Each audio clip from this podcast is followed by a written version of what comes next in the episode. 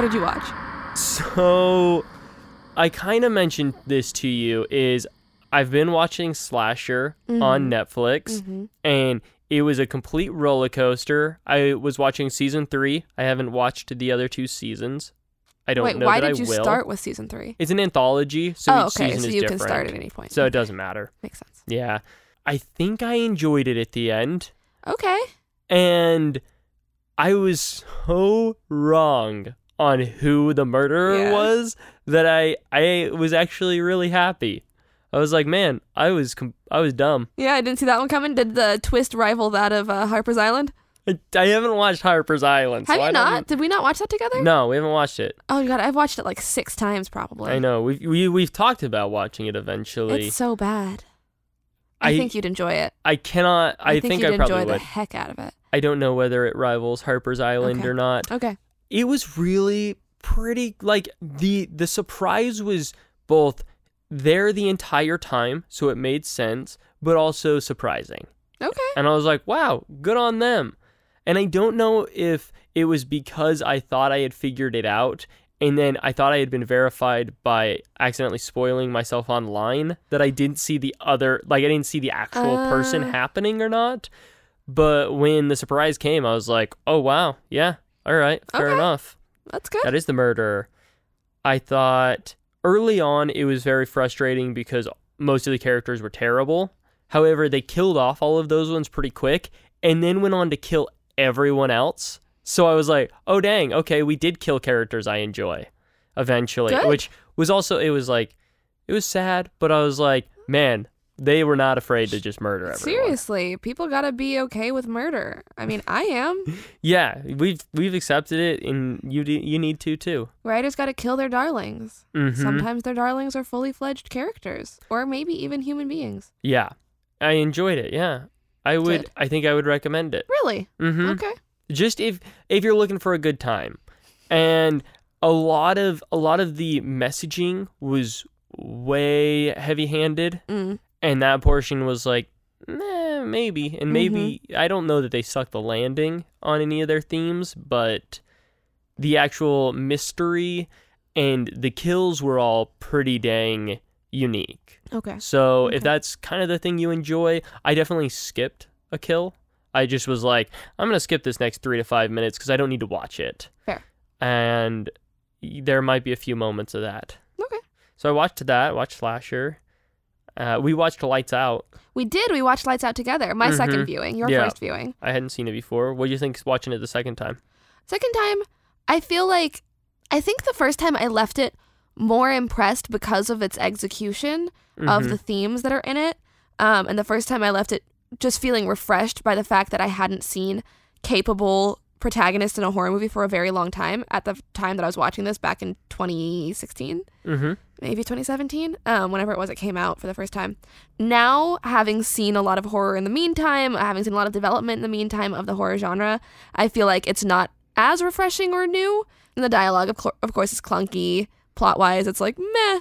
But I felt like thematically it strikes home. And again, I, I just love protagonists that think of things that even I wouldn't think of. Mhm. Um, yeah, smart protagonist. Yeah. What about you? What were your thoughts? First, first time viewer. Yeah, first time viewer. So I think what was really cool about it was what they already had in the short film, which is just that structuring of scare, Mm-hmm. which I just was like, man, that's really cool to see something that has never been utilized, as Mhm. far as I know. Uh, that specific light on, light off technique, like that was just that was just really cool. Yeah, and I feel like it definitely has been utilized before, but never to, to such an extent. Like Right. a thing where like you turn the lights off and you see somebody turn the lights on and it's gone. Like Hereditary does it at one point where she flicks the lights on and off a few times and, and the ghost keeps appearing. Um, but that came out after this. Mm-hmm. This one I think is unique in the fact that it sticks to it for extremely long takes. Yes. It'll just keep going for like a dozen flicks on and off, Yeah. which is and, great. and I just, I mean, hats off to having a rule and just going with it. Yeah, yeah. which I thought was a really cool thing. And also, it made it interesting to think about afterwards because, like, those times that it was turned off, uh, for me, I'm like, oh, well, like when they they had turned on the light switch, but then the uh the like demon herself turned it off. Mm-hmm. Like she was having to go through excruciating amounts of pain to turn it off to be Mm. like in the light. Mm. And that was just kind of an interesting Interesting. thing to be able to like be like, "Oh yeah, that's a cool part of this world." Yeah. They did a good job of establishing the rules of the world ahead of time, like in the very first couple pages of the script probably, and then they didn't change anything. They didn't they didn't introduce anything new except for the black light.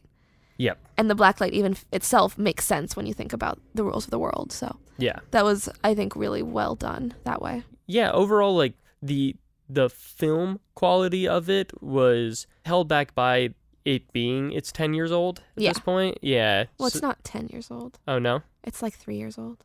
it's only oh yeah it was 2016 huh I think so. okay well then i think it was lacking a little bit Yeah. the actual cinematic language of it I mean, it is extremely average in everything, I think, except the thematics of the plot itself. The dialogue's clunky, the acting's meh, the, the production value's meh. There's a lot of things about it that aren't amazing, yeah and yet it still, I think, I think it still endures. mm-hmm Hmm. Um, I heard a little quote when I was listening to My Favorite Murder, my podcast that I like so much, just came out with a book. And on their book tour, they read passages from their book, and I need to actually read the book. I haven't actually read it, but I listened to some excerpts from it.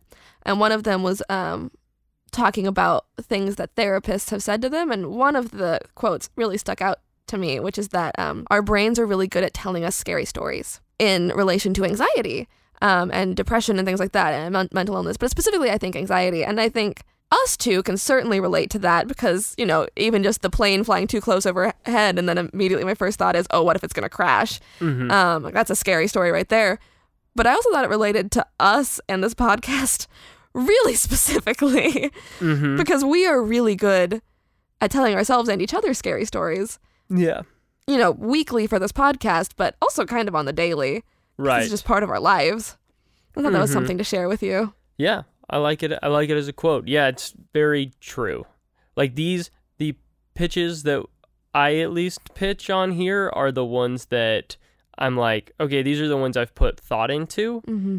but those are like one of 10 different things that I think of over the course of a week. Yeah, yeah, exactly. Um, and Most of them aren't as fun or interesting. exactly, I feel like a lot of the ones, a lot of the ones that I pitched on here and that I think of in my daily life are literally just taking my own anxieties and taking them to an extreme.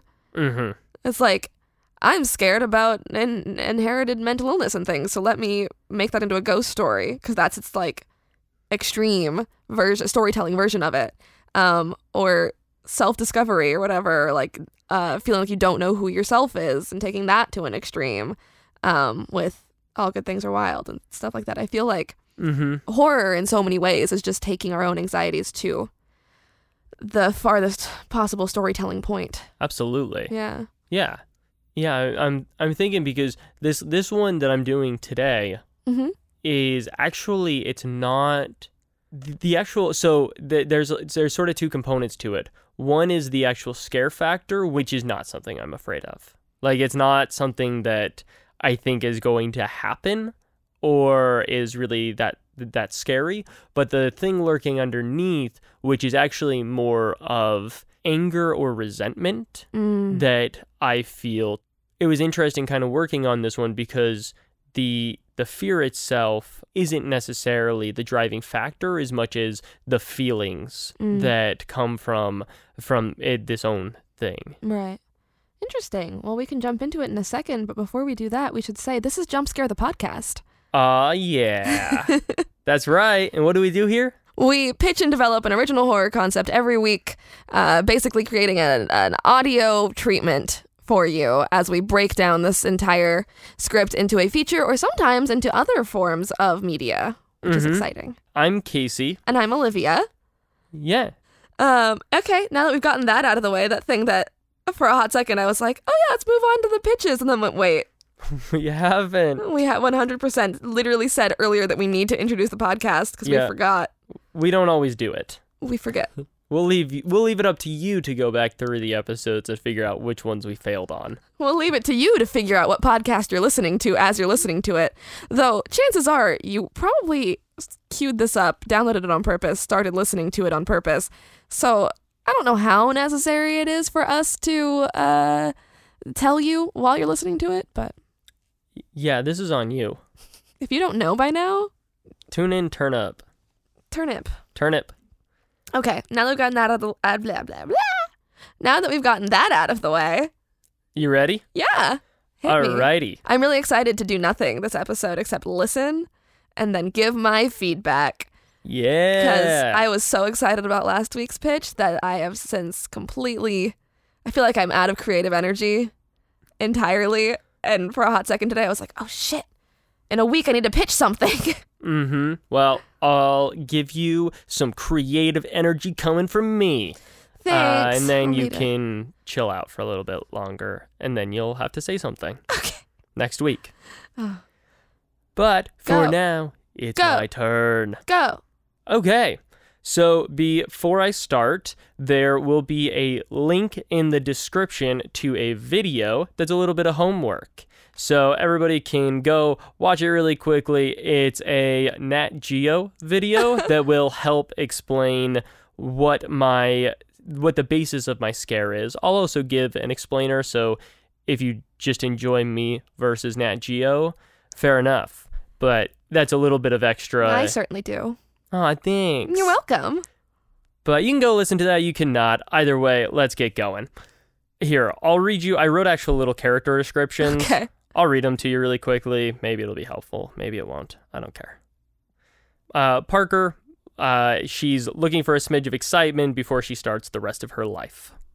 Marty, the only one cautious enough to not immediately accept drugs from a stranger.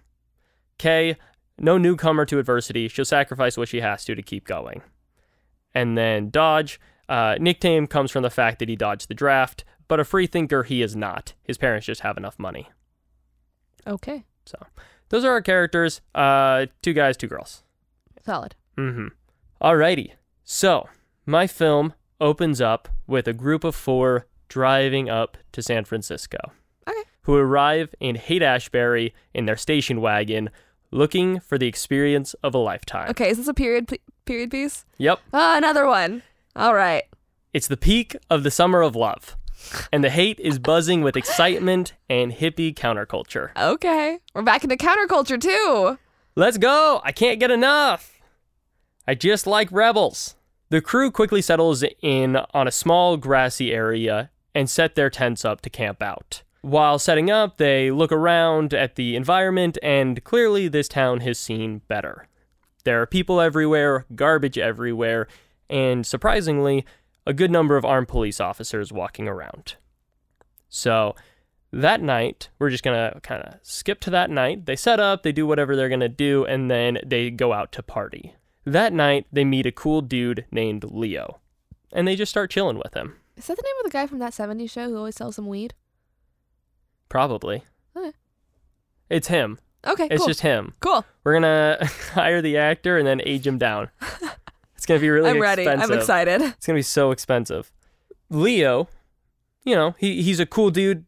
They think, uh, and he makes a couple of promises. He says, you know, while you're here, you're gonna experience great bands, fun dancing, decent sex, and the best feeling drug that no one has heard of yet. And he shows them uh, what looks like a little mushroom or fungi, and he kind of describes it to him. And what he says is like, oh, it's a member of the cordyceps fungal family, uh, and that it's the strongest psychedelic that uh, they can get on the market at this time. I'm trying to figure out at which point the Nat Geo video comes into play, and I can't tell if so far it's about the Haight Ashbury Summer of Love or if it's about the fungus. I'm guessing it's about the fungus. Who knows? It's the real mystery here. Parker, who at the moment is kind of our lead protagonist, is a little bit hesitant. Marty uh, refuses it altogether, but Kay and Dodge are like, let's do it. Uh, and so they take him, and Parker is talked into it. Uh, so they they take the drugs. Marty doesn't, and the night erupts into a psychedelic fantasy. It's fast, it's blurred, it's wild, and it looks like a ton of fun. Mm-hmm. And so they're all having a good time, which all culminates in the next morning as the group rises from their tents, greets a new day, and is in rough shape. Mm-hmm. They're all feeling it. Well, all but Marty. Uh, who, unfortunately for everyone else, is a morning person. Uh, Cool. The three, they're like feeling pretty bad, but you know they're they're gonna start their day and have a good time. It's their second day in, so they they can't be having a rough time yet. mhm. But as the day progresses, Dodge especially starts to feel worse and worse until the point where he starts uh, actually like he, he's like I can't move. I just I need somewhere that's like a cool like damp climate. It's it's so dry. I need I need water. And he's just nonstop demanding that he needs water. Is he turning into a fungus? Is he turning into a fungus? You'll Is freak he turning into a fungus? you'll freaking see. Fine. I'll explain it in a minute. Okay. So, so he he eventually starts actually like spitting out blood. Uh, like he's he's really having a really hard time, and so they set him down. But then all of a sudden, one of them notices something on Kay's back. Actually, it's underneath her back. In the, underneath the skin, she they see something moving, maybe even something growing. Kay, for a moment, pulls out her knife. She's like, you know what? I'll cut it. I'll cut it out. Like, what the hell is happening to me? And Marty chimes in and goes, guys, we might all be hallucinating. Uh, Let's maybe chill out. You know, who knows? And they're like, wait a second, but you're seeing it. And he's like, you know what? But maybe I was drugged. I don't know. Like, this could be really bad. Let's not do this. And so they put away the knife. And then they turn back to Dodge, and he's gone. ah, And they go, oh shit, we need to find him. uh-huh.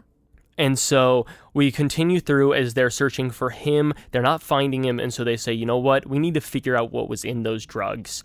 We need to find Leo. They eventually track him down. And they're like, Leo, what's going on? One of our friends is gone. And then he notices Kay's back. And he goes, wait, that's not right. That shouldn't be there. Oh shit.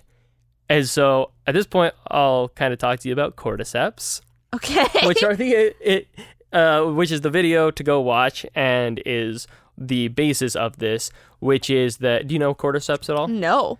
Okay, so they are they are a fungi that in forests they will release their pollen and their pollen will go and take over ants' bodies and they will go and they will they will be forced to walk to a wet damp place and then they will they will do what's like a death bite so they'll just like bite onto the ground and they'll stay there and then the fungi will grow out of them and then the Ah. creepiest part is then this stem will break out of the ba- back of their body Mhm.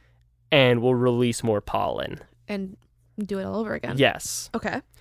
And so that is happening to Kay. So ha- has this ever happened in real life? Like, does this No. does this ha- work on humans? No. Okay. No.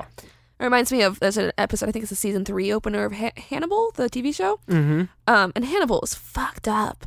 I can't believe I watched all of it, but there were some episodes that were just impossible to watch. Maybe it was season two opener, but they find a series of bodies that have been buried in the d- forest with mushrooms growing out of the bodies, and they are uh, uncovering the crime scene of all these murdered bodies and find that they've all been hooked up to IVs and realize that they were kept alive as they were turned into these gardens for mushrooms to grow out of them, and one of them is still alive Oh Jesus. and it's horrifying. But like it's very similar to this in that actual fungus growing in their bodies. that's horrible. Yes. Okay, no. No, this this has not happened. There are like I think it's like 600 6000 different vari- uh, varieties Right. of uh of cordyceps, Right. but no, none of them have taken over humans or anything. Okay. Okay. Okay. because that would be crazy. So Leo explains that he's actually a police officer. He was put undercover as a form of crowd control. And what he's feeding people is this drug that's supposed to overexert serotonin and then depresses them Huh. as a form of keeping everybody down. Huh. But they've only done animal testing, so they were one of the first groups that they did testing on to see Uh-huh. how it would react. And something's really, really wrong. Mm-hmm. And so he starts to try to, he's like, you guys need to come with me. We need to figure out what's going on. And there starts to be sort of a fight that breaks out between the three people, Marty, Kay, and Parker, and the and Leo, as he's like, you need to come with me. You need to come with me. He goes to grab Parker, and she stabs him. Ah. She has taken Kay's knife and stabs him in the stomach, Uh huh. and he falls to the ground, bleeding, freaking out, and dying. Mm-hmm. At which point, the other two are like, What just happened? And then Parker starts to walk away from them. And they're like, Par- Parker, and they like catch up and they're like, where, where are you going? And she, she looks at them. She goes, Please stop me. I can't stop myself. And she continues walking. And they go to try to stop her, and, and Parker ends up like cutting, uh, cutting Marty. And so now he's kind of injured, and she ends up hitting Kay on the back of the neck, which causes this severe pain. Uh, and Parker continues to walk away and gets separated from them. At that point is when Kay's neck starts to break open and something underneath starts to pull out. Kay, at this point, she like grabs onto the ground and this stem starts bursting out of her. And Marty runs over to her like, "Kay, we need to we need to get you help. We need to like go. We need to go." And she looks at him and she just says, "You need to run." And then she dies right there. And Marty sort of stands up, but he's bleeding and he starts to try to get away when the bulb comes and it explodes Ooh. and pollen flies all over them. Ooh. And Marty, like, I kind of want just a shot of Marty, like, falling to his knees with his shirt over his mouth, but it, blood and just screaming Mhm. as the pollen has surrounded them. And then he looks to the knife that's on the ground. And then I'm thinking, like, there's like bonfires that have been going on and stuff. And so he looks at, like, a canister of gasoline and then it just cuts out. And that's sort of the end. Oh, the end of the whole thing? Yeah. Oh, how long is this? I was thinking probably an hour 20. Oh, okay. So you have basically the whole thing mapped out. Kind of. Okay, Yeah. okay. Yeah. I mean, so yeah, I have I have a solid idea of where where I want the beats and stuff to go. Okay. Structurally, where would you say first act ends? First act ends with them waking up the next morning. Okay. I would say. Okay.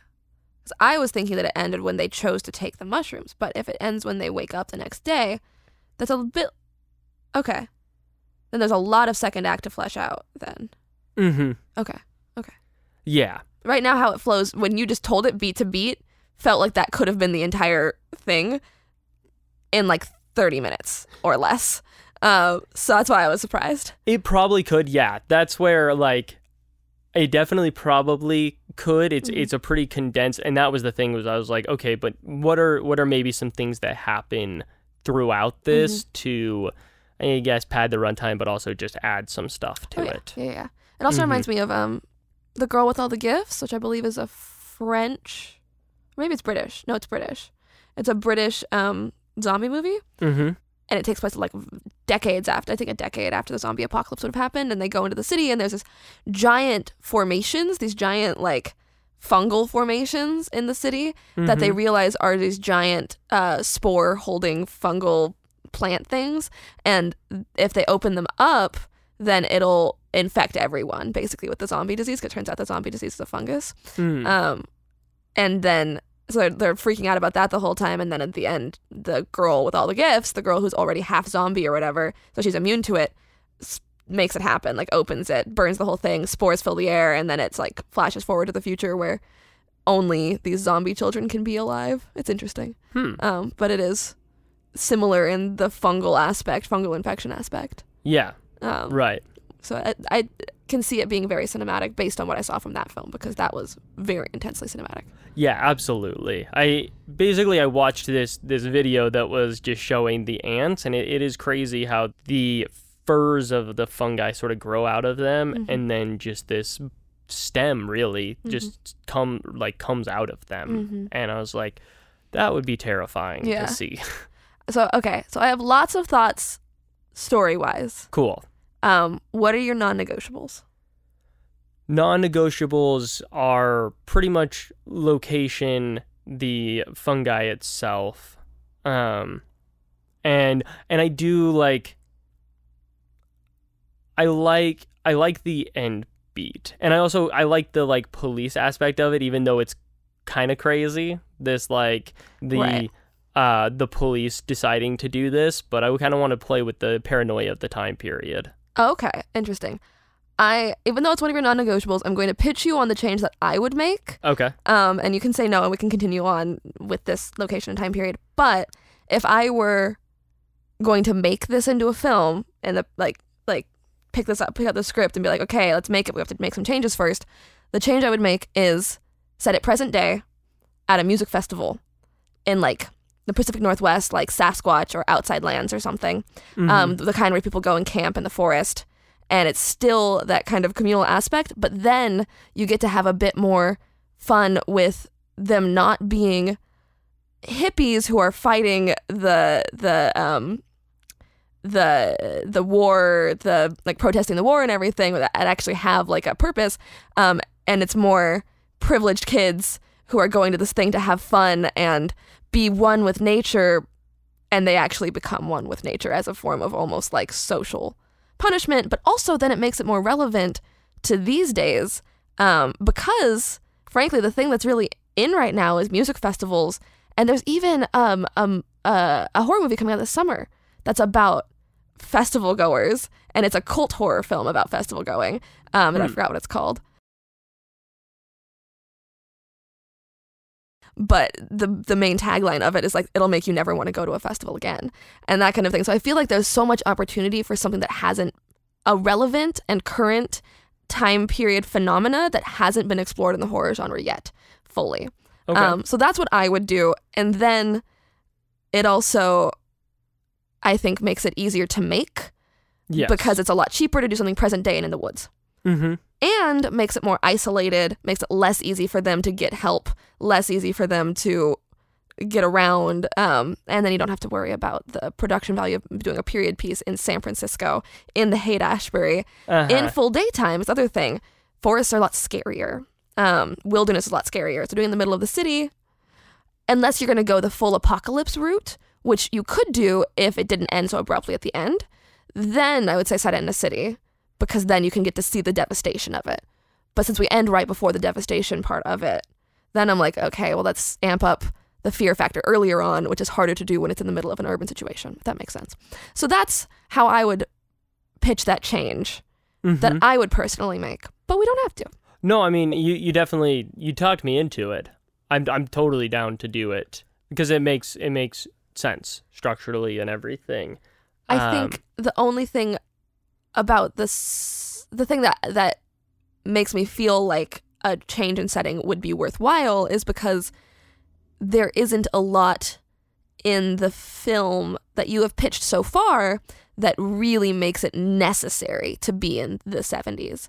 Right. Um, And so the sort of the thing that I wanted to play with that I hadn't talked about in the in the pitch so far is sort of my like my overall question, which is what happened to the hippies because it, where are they nowadays? Where is counterculture? Mm. Where's like any attempt to stand up for something? yeah.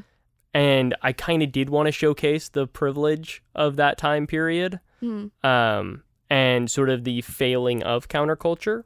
Interesting. However, I think that that idea can still like the the privilege side of it and those things can still be explored within the film as you uh, as you sort of changed it. Yeah, I mean, if you're looking to explore privilege, I would 100% set it now as opposed to then, just because back then, even though as a counterculture it may have been represented by mostly white people who had enough privilege to be able to experiment in that kind of counterculture situation, I think many who lived through it and even those now wouldn't um, consider the hippie movement, the Summer of Love, necessarily one of privilege, in that uh, there was a lot in there that was about sexual freedom, sexual revolution, gender freedom, racial freedom, and and um, equality. The same way that there is a lot of protest about it now, um, it just manifests differently. It is a good question of where did counterculture go. However, I think it's the kind of thing that hindsight will always show. So Uh, right now, even though we're not able to say like what is our current counterculture, I think give it ten years, we'll look back and be able to say, you know, this like the Black Lives Matters group or or drag culture or something that is outside of the mainstream right now that we don't necessarily see as breaking the status quo. Later on, we'll look back and say that was the thing from then. but we Yeah. can't know yet. I, I think it'll be I think it'll be more spread out just as we have become more of a globalized society. Yes, but that's very true. uh, fair enough. So yeah, let's move forward. Uh, explore present day. Okay. Um, so the great thing about exploring at present day is that there is a lot of mistrust of the police, especially among communities of color. Mhm. And so it would be great to see at least one or more of the characters in this um, African American or a Latino, whatever person of color uh, is most targeted by the police. I mean, obviously, brown and black people above all. Absolutely agreed. Um, because that, if there are police present, it still stirs that mistrust of police that can be played off of there. And I think that's an important thing presently to deal with. I mean, there was plenty of mistrust of the police then because of protests and everything. So it's it does parallel. I Mhm. think race is an important factor. On top of that, I think now that I know where you wanted to end it, it makes more sense that we found out so early, early quote unquote, um, that Leo was undercover. Because when you told me, I was like, oh, we're barely into the second act. We can't reveal that already. and then we ended very soon after that. So I, I see now kind of how it beats out, and we can add more before that yes. to create it to create more of a twist. Yeah, so I think I think the portion that I skipped over just because I don't have it as fleshed out is them searching for Leo and sort of what happens in basically what would be the bulk of the second act, Yes. which would be building up that mystery and Yeah. stuff. Um, so I like the undercover thing is fine as long as it's revealed later, and I don't think it can be police because we're talking about biological warfare here. If it's being purposefully added to the the you know circulated, um, we're getting into CIA ter- territory. We're getting into government entity territory. Yeah. but I still think it would be CIA. Or No, totally. higher. I think it was high government. Okay, Sorry, I didn't say that in the pitch, but no, Yeah. I definitely it's not like it's like way up there. Yeah, yeah, and I think in that situation, Leo, I don't know if he would be police necessarily, if he would be hired by, if he would be an agent undercover or something like that. Um, hmm Seems a bit more likely to me. Um, I think we need to see him spend more time with the group as a friend, trying to help them figure this out before it's revealed at the end that he was in on it the whole time. And maybe what he's doing is at the end trying to get them back to. I don't know if it's too sci-fi to go back to like a lab or something. He's trying to get them into custody Yeah. um, by the end. And so while he's saying like, "Oh, well, I'll help you track down, like, I'll help you like find, like, get you to the hospital or something like that," and they they trust him, they trust him, they trust him, only for at the end for it to be that he's actually been leading them to whatever whoever's gonna monitor them. yeah, this like experiment on what maybe looks like a festival checkpoint, but is actually where their operations are based out something, of. something.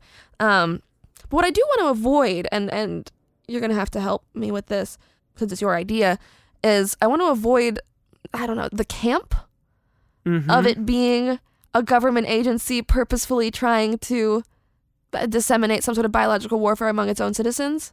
Right. Oh yes, because there's a very fine line in this one. Yeah, Yeah, I'm definitely not blind to it or anything, and I, I definitely there is like a silliness factor that can hella come up. yeah, and I I really think that it'll damage some of the horror aspect, the body horror of it, if there's too much camp to it. Yes, Um.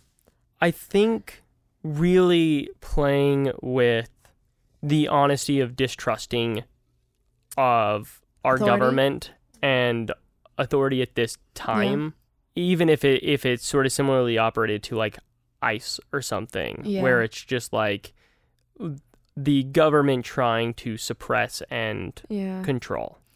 I think logistically, I have some questions about the plot twist at the end. Mm-hmm. But honestly, don't need to worry about that right now because the thing I want to focus on is the horror aspects in the middle of the second act. All we need to know is that they get infected Mhm. with this fungal virus. What I want to see is more. Because Right. right. now, I think the most terrifying horror is the fungus growing out of them. Yes. And we only see it happen to one person. Mm-hmm. Um, I like the idea that they don't have control of themselves, but I think it needs to be more uniform in that they all exhibit the same symptoms and they all go through the same metamorphosis. And with the first guy, Dodge, yeah. he disappears before we can really see any of that. Right. Um, Kay the way you've pitched it, ha- breaks out but doesn't lose control of her body. Parker loses control of her body but doesn't break out. I want to see them all go through the same stages and symptoms so that we establish a pattern and a rule for this disease. And what could work is seeing Dodge go through all of them and actually see him grow, like break open and things come out of him in a small to a smaller extent, like small spores and things like that. Yeah. And they run from that because they're like, "What the fuck is happening?" And then it happens much worse later on with Kay or something. And maybe it's because she was breaking out and tiny spores were coming out earlier, and she hid it from them, and that's why they didn't notice until it was already really, really bad when like big things start growing out of her back and like she can't move anymore and, and, and then it's the big burst of spores that's like apocalypse level you know Gotcha. Totally. Yeah, we can absolutely ex- extend how long we're with Dodge, and I definitely think like seeing those little furs like growing out of them Mhm, and mhm. stuff. Absolutely here for that. i'm picturing annihilation Mhm. with the tiny little bits growing out of tessa thompson right. Yeah. Yeah. Yeah. The like. yeah Yeah. Totally. seeing things like that happening earlier on Mm-hmm. um so we get that body horror aspect and we have a steady build up to when it happens really impressively with Kay or maybe with Parker because you need to be able to kill some darlings in horror. So maybe Dodge dies, maybe Kay dies, and then Parker and Marty are the last ones, and then that's when something really bad happens. Yeah. Something like that. So it's a bit more build up. Yeah, and I kind of wanted to play with Parker being sort of the perceived protagonist, Mm-hmm. and then Marty being the one who lives at the end. mm-hmm. And so we kind of have just this like, it's a dare campaign. yeah. No. I actually, oh, I thought about that a million times while preparing it. I was like, you know what? But honestly, don't take drugs from randos. Uh-huh. Like, I don't think that's a really crazy stance to take. Yeah. It's dumb. You're risking it. You can do it. I don't care, but it's dumb. so It's true. that's my personal opinion. Yeah. And it is a dare campaign. I thought about that too. I was like, that's freaking funny. That's fine. Um, but I did kind of want to play with this, like, yeah, with Parker being really looking for like an experience before sort of just settling into the rest of life. And you're kind of supposed to, she's supposed to have the character arc of, oh no, I'm to like go and live every day, importantly, or something. Mhm. But she just does not, does not make it to that Right. Right. and instead we're we have Marty left with him being left with this decision of do I end it? Do I like continue onwards with this fungus in me? Do I burn it all down? What is the end game here? Yeah, yeah. That's a good that's a good final question to end on, especially if we've seen what happens with Dodge and then we see what happens with Kay and then we know it's going to happen with Parker and maybe we know for some reason that it's going to be much worse when it happens with her. Um maybe because of their location and she's saying like you have to kill me now or whatever or like maybe they're in some locate I don't know. Maybe she literally pours gasoline on herself and she's like need to fucking light me on fire and kill this thing and he's like no um like Mhm. it's a whole and he's the one holding the matches and she's like you got to do it um and it's a struggle like that like it can be really upsetting Yeah. um if we establish the only way to kill this thing is to burn it or whatever yeah, yeah, yeah. Absolutely. Which like that would prevent the spreading of a pollen. So yeah Yeah. yeah yeah, totally. Thank yeah, you. Yeah, no, thank you for sharing such an interesting idea and sharing about, you know, fungus Yeah, no stuff worries. like that. I knew this one was gonna be out there. Uh, so thanks Yours for bearing usually with are, it. though. I can, I know when I come into this, like, I'm gonna hear something I did not expect at all. I hope so. I hope so. You're Uh, definitely unexpected every time. yeah. Uh, well, this this has been Jump Scare the podcast. Make sure you follow us on Instagram at Jump Scare the Podcast, Twitter at Jump Scare the Pod, and Facebook is also just Jump Scare the Podcast. Yeah, it's really easy to find us. It is. Uh, if you have any ideas for this, we'd love to hear them. So Mm-hmm. direct message us, or you can email us uh, jumpscarethepodcast at gmail.com. Exactly. Very nice. Okay. Thank you guys for listening. Oh, and uh, Casey, Yeah? cortisol. Cortisons? Cortisol! Cortisol! Wait a second, was it cortisol or was it cortisol? Cortisons? Cortis Cordyceps. cordyceps. Cort- courtesans are the people that are in court. Yep. Cortisol is the cream you put on your hands. and they're all so scary. Cordyceps. ah! Let's try that again. Hey, Casey. Yeah. Cordyceps. Ah!